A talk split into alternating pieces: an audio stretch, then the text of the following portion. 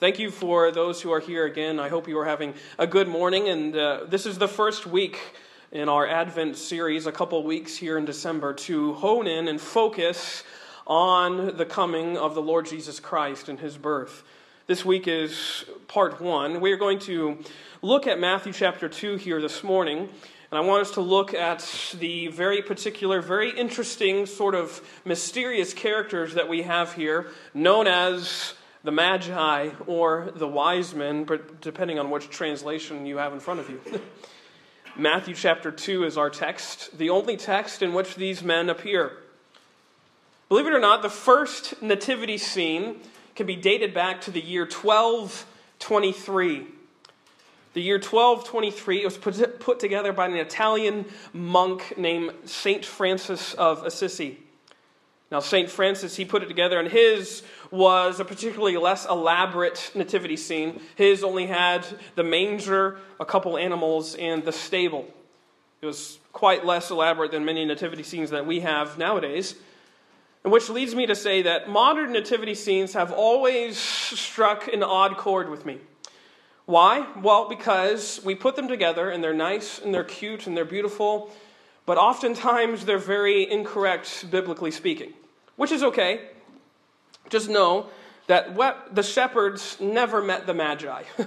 uh, the shepherds and the wise men weren't together with Mary and Jesus around a manger together.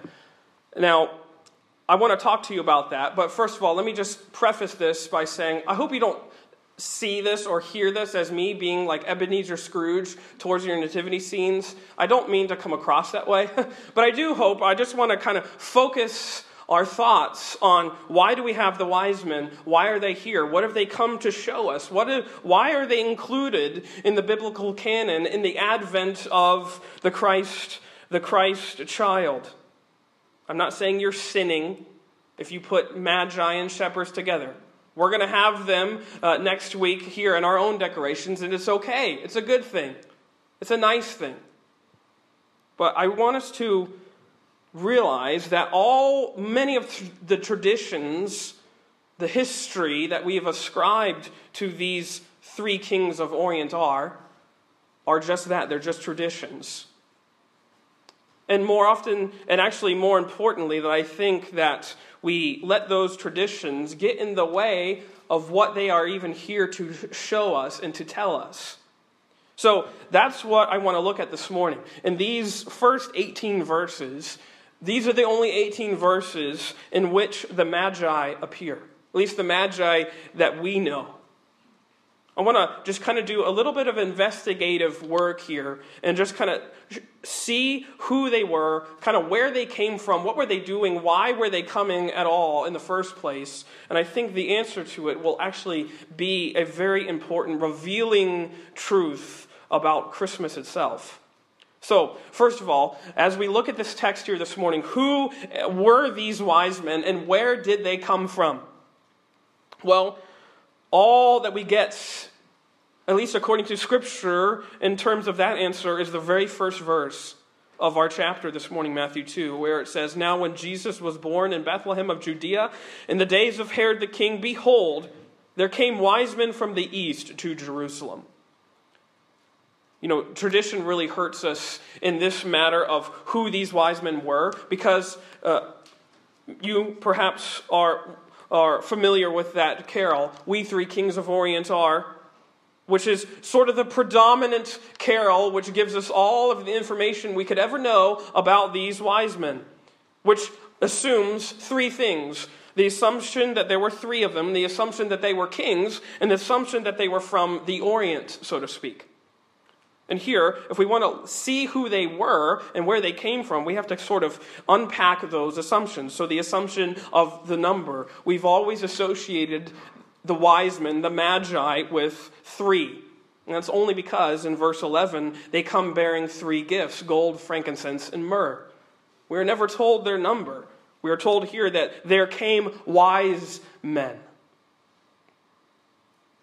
Really, I think there was probably a large caravan of these people. It wasn't just three people coming to see Jesus, but we always assume it because they only tell us about three gifts. And in fact, we've established a biography for these three men. Did you know that they have names? I didn't know that till recently. But apparently, the three wise men have names Melchior, Caspar and Balthazar, and we've ascribed each of them a reason from which, a region from which they've come Persia, India, and Arabia. Apparently. Tradition tells us that. That only really works if there were three of them. But I think that there was a lot more servants, aides. This was a caravan of magi and their servants coming to this scene here. But also, the carol hurts us with their assumption of rank. It says, We three kings. Matthew doesn't tell us what their rank is necessarily, let alone that they were kings. The idea that these magi are kings comes from two Old Testament prophecies in Isaiah 60, verse 3, also Psalm 72, verses 10 and 11. It talks about kings coming from other nations, Gentile nations, to worship. It says, I think in Isaiah 60, verse 3, the brightness of his coming.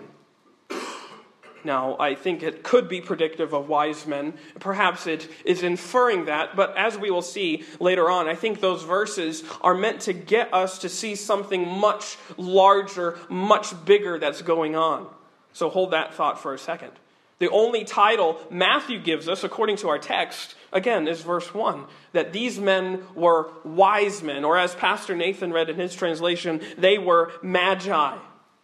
It's the Greek word where we get our words magic or magician from. Magi, of course, were an influential school of philosophers and teachers and mystics and astrologers. You might remember that these, this is sort of the same word that you will see appearing, popping up in the book of Daniel, in the Greek translation of the Old Testament excuse me, the word magi is repeated often in the very first couple chapters, where the magi are coming and trying to give counsel, aid to King Nebuchadnezzar, trying to interpret their dream, his dream. And remember, they can't. They're befuddled by it, and such is why Daniel is able to interpret it. Magi were that type of advisor to kings, they were employed by them to give counsel and aid by combining astronomy and medicine and mysticism and spirituality. They were sort of these teachers that meshed up a bunch of different things to, tr- to try and make sense of things that were going on. They were sorcerers. It's the same word that appears in Acts chapter 13, where we have the story of Elymas the sorcerer in that uh, history of the New Testament church. Of course, magi is a term that was later used in sort of a derogatory way, a, demeaning way. It wasn't something that you would ascribe to. Being a magi is much like we would uh, think of the term illusionist, illusionist or mentalist today. They were a trickster. They sort of played with things to try and trick you, try and fool you with mysticism or magic. Again, that's very relevant but also the assumption of origin, going back to our carol. We three kings of Orient are. It may, when we think of Orient, we think of the very far east, and it could be. Most likely, though, they were probably from Babylon or a place called Medo Persia, which is uh, because the word magi was heavily used in that area. Either way, it's east of where this scene happens, it's east of Jerusalem. Such is why Matthew says wise men, magi, came from the east. But it's always struck me so interesting, and this question of who these wise men are, that we've established such elaborate backstories for them, giving them names, giving them countries of origin, in which nothing appears in the text of Scripture at all. Matthew gives no other details about these guys other than this first verse. they were just wise men from the east following this star. Again, that leads us to our next question. What were they doing? What were these wise men doing on this journey? Well, verse 2 kind of gives us a hint and a clue at that. Look at where it, what it says. Their testimony before King Herod, they say, Where is he that is born king of the Jews? For we have seen his star in the east and are come to worship him. So again, these magi They are astrologers. They have studied the stars. We might even say they are stargazers, as limited as perhaps their ability to look at them was in this day. And it must have been uh, an exceptionally unusual uh, star in order for them to follow it. It must have been something truly captivating in order for them to see that it was different, that it was significant, such that they had to follow it, to track it. If you remember the prophecy which Balaam gives in Numbers chapter 24, he gives a similar prophecy of a star and a scepter rising out of Israel. Perhaps they knew that. Perhaps they remembered their, that own prophecy. And I think it was a combination of a lot of different things, as it was their office, a combination of a bunch of different thoughts and religions and things coming together.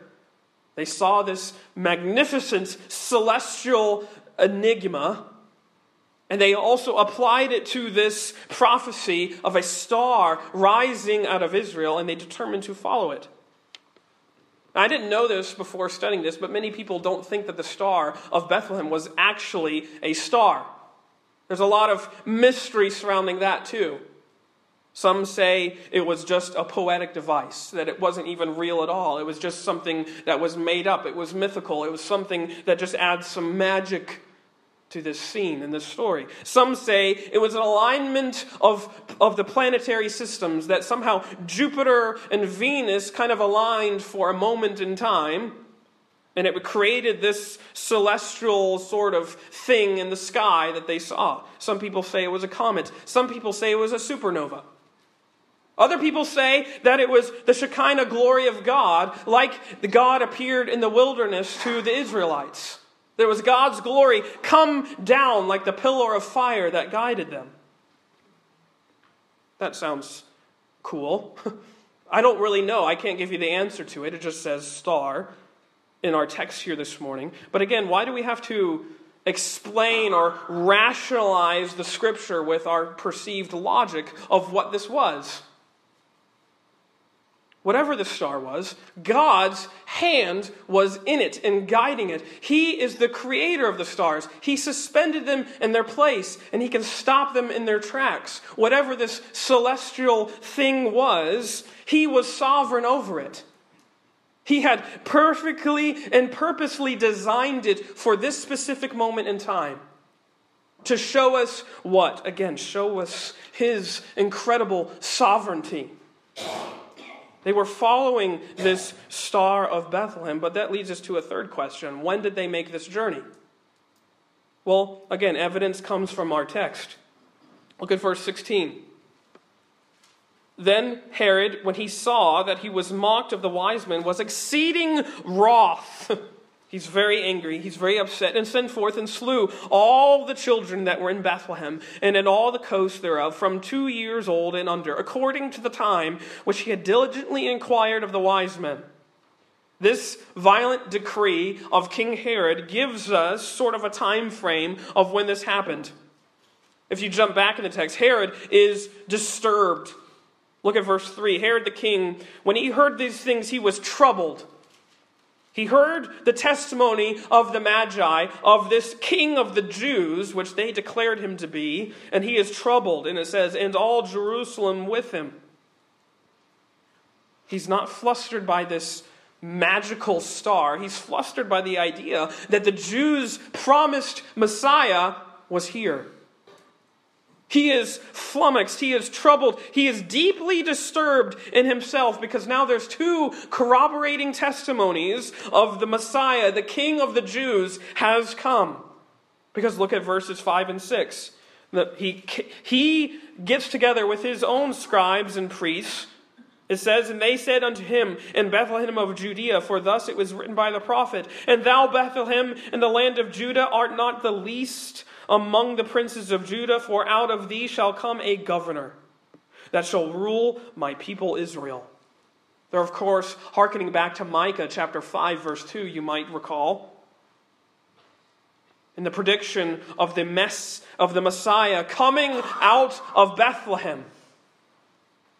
He is now stirred in himself, distressed, troubled. He's fearing over this Messiah, the Christ, the King who is here. Why? Because he's fearing for his throne.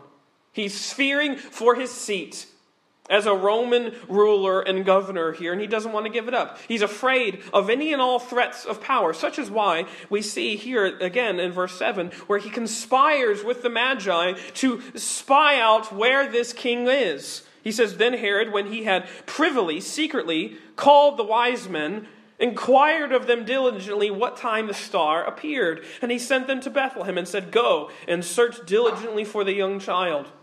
And when ye have found him, bring me word again, that I may come and worship him also.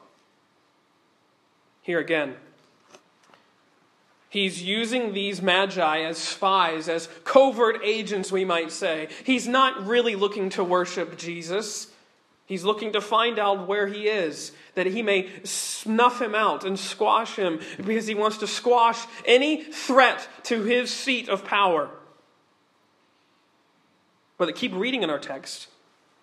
When they heard, verse 9, that the king, they departed, and lo, the star which they saw in the east went before them till it came and stood over where the young child was. And when they saw the star, they rejoiced with exceeding great joy. In verse 11, they fall and they worship Jesus, the Christ, as a young child. And then in verse 12, jump there, he says, And being warned of God in a dream that they should not return to Herod, they departed into their own country another way.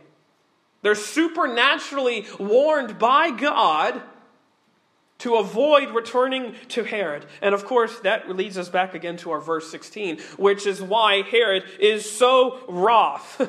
He's so incensed and enraged because the actions of these magi here is a mockery of his supremacy. They're mocking him by avoiding him, by disobeying his decree. So Herod, in his wisdom, his flawed, raging wisdom here, uh, uses his inquiry with the wise men. And that's what makes him send out this ruinous decree to have all the children, it says, that were in and around Bethlehem massacred. It led him to estimate Jesus' age. Jesus, of course, now is a little bit older than in the events of Luke chapter 2.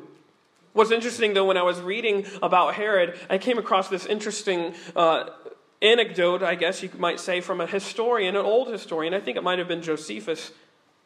But it said, he said, it is better to be Herod's sow or female pig than Herod's son.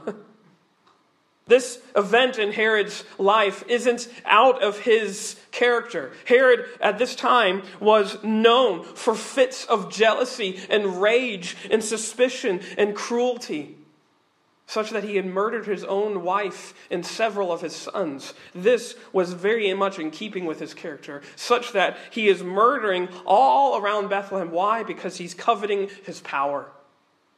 He's coveting his seat as a Roman governor, and he doesn't want any sort of rumors going around that the Messiah was here. Why? Because it would lead to another Jewish revolt. It would lead to another Jewish uprising.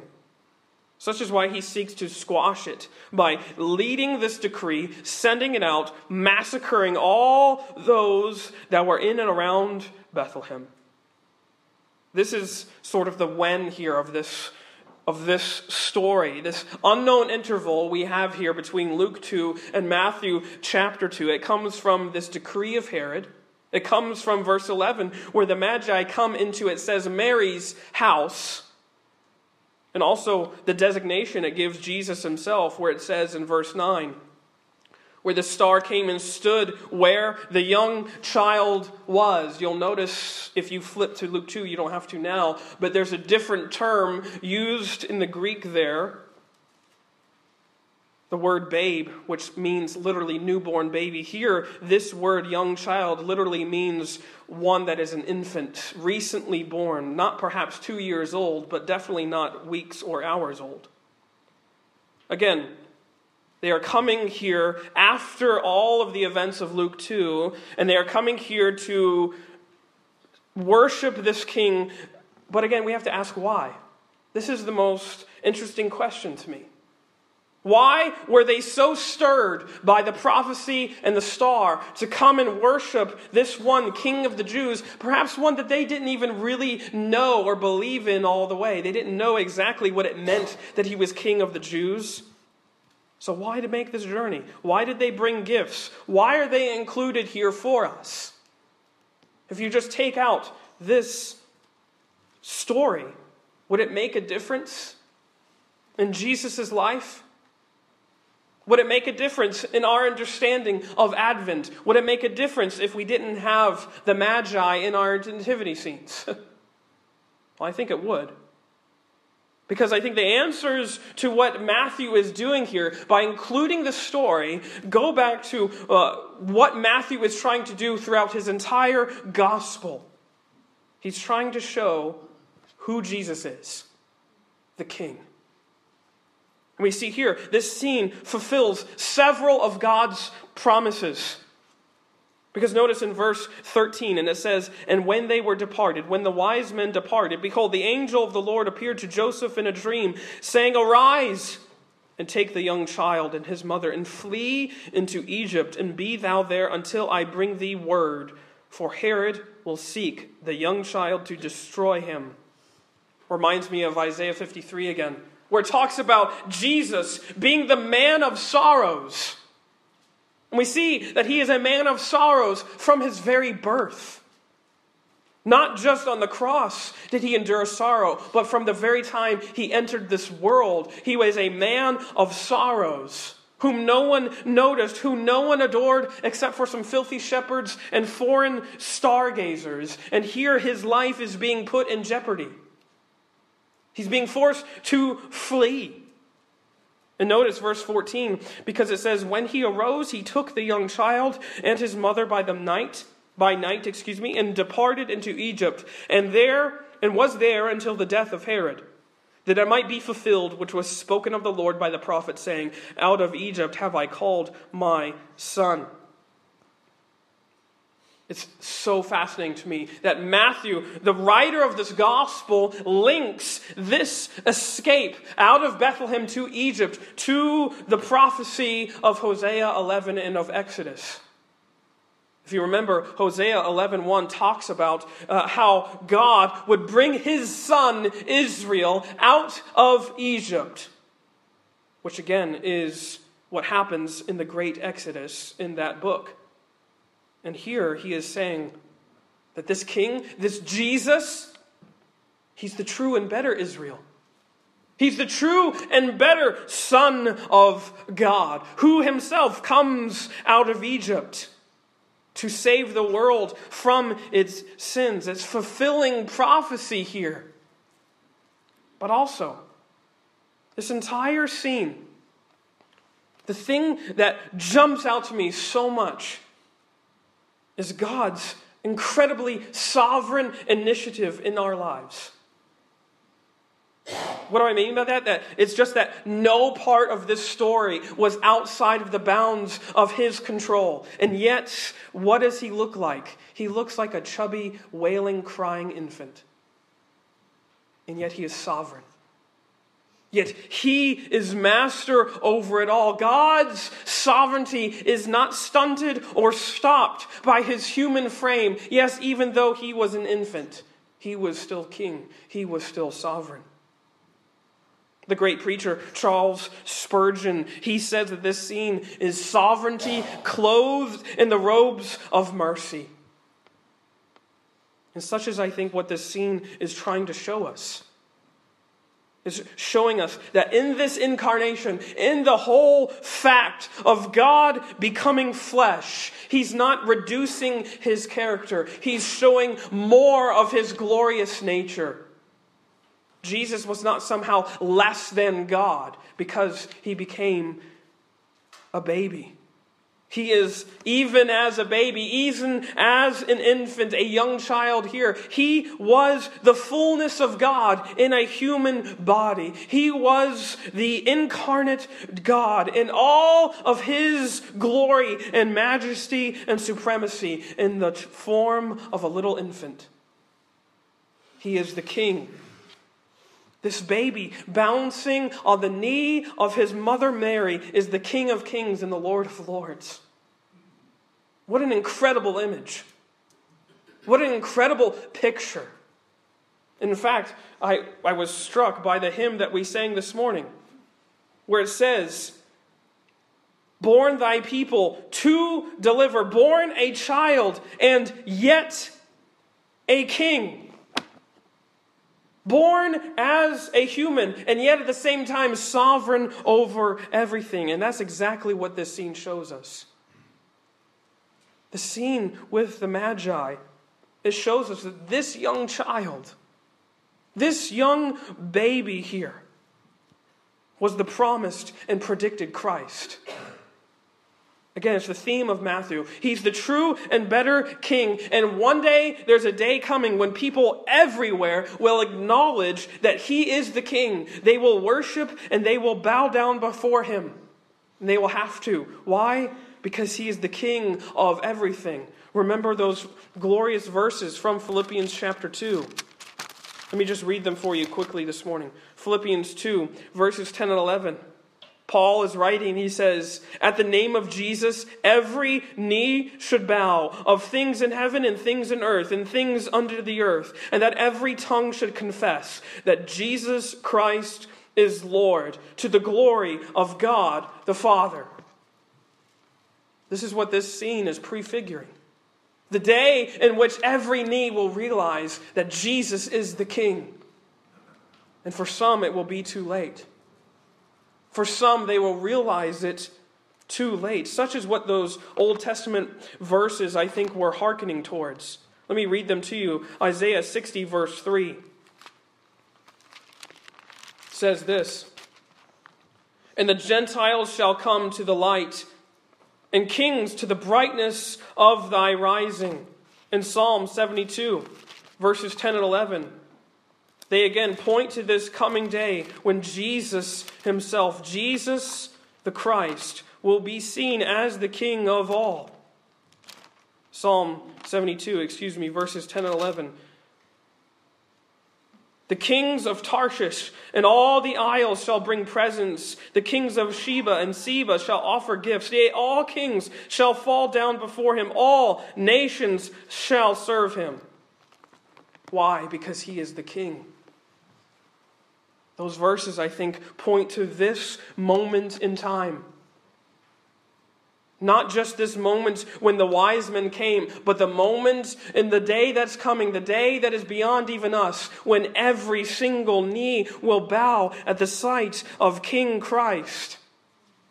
At the sight of this one who is Lord of all, the creator and ruler of every single thing saved and unsaved alike, will one day do exactly as the Magi do here bow in homage to this King Jesus.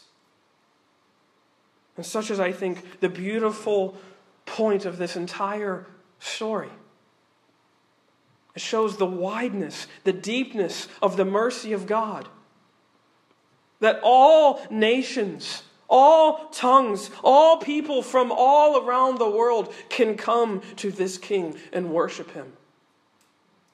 It's pointing to that day when Christ the King will collect all of those whom he has redeemed, yes, from out of every nation and kindred and tongue. And all will fall down and worship him for eternal life, everlastingly, in glory with him. This is the beautiful power and beautiful picture of this moment. Again, it harkens back to what we've been going through in the Gospel of Mark the unexpectedness of this king.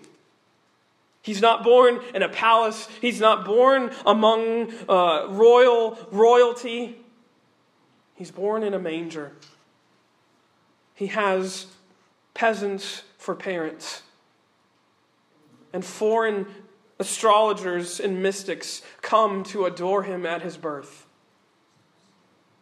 And here we see that even that unexpected Lord is the Savior and King of all. I love the story of the Magi. I love the story that they show. that one and all can come to this king. That there's no barrier that makes you afraid, that can hinder you. He is sovereign over all, and He is sovereign to relieve you from all of your sins because He is the King. He's the King of it all. And this King was bouncing on his mother's knee. I think about this moment every single time I look at my son Braxton. and to think that that that's what Jesus did for us. That's the frame he came to. So weak and frail and innocent and dependent. As dependent as a baby is upon its mother, that's as dependent as Jesus was on his mother. And what was he doing in that moment? He was coming to be like you and I, a human, so that he can make us like he is, righteous in every way. This little child is the king of it all. And he's the king that we have come to worship. And he's the king that we have come to, war- to adore here this morning. Born a child, and yet a king. Let us pray this morning. As we bow our heads and close our eyes, I wish to speak to you for a moment. Speak to you quickly just about this king, this king who has come for you, this infant king, the one who Magi came to worship, this same infant king is the one who would later ascend the cross for you and for I. Through his very death, this baby's death, that is where the remission of sins comes from. Do you know him as your king? Do you worship him as your Lord and your Savior this morning? I pray this morning that you would be moved to see him rightly, to see him truly, to see him as he is.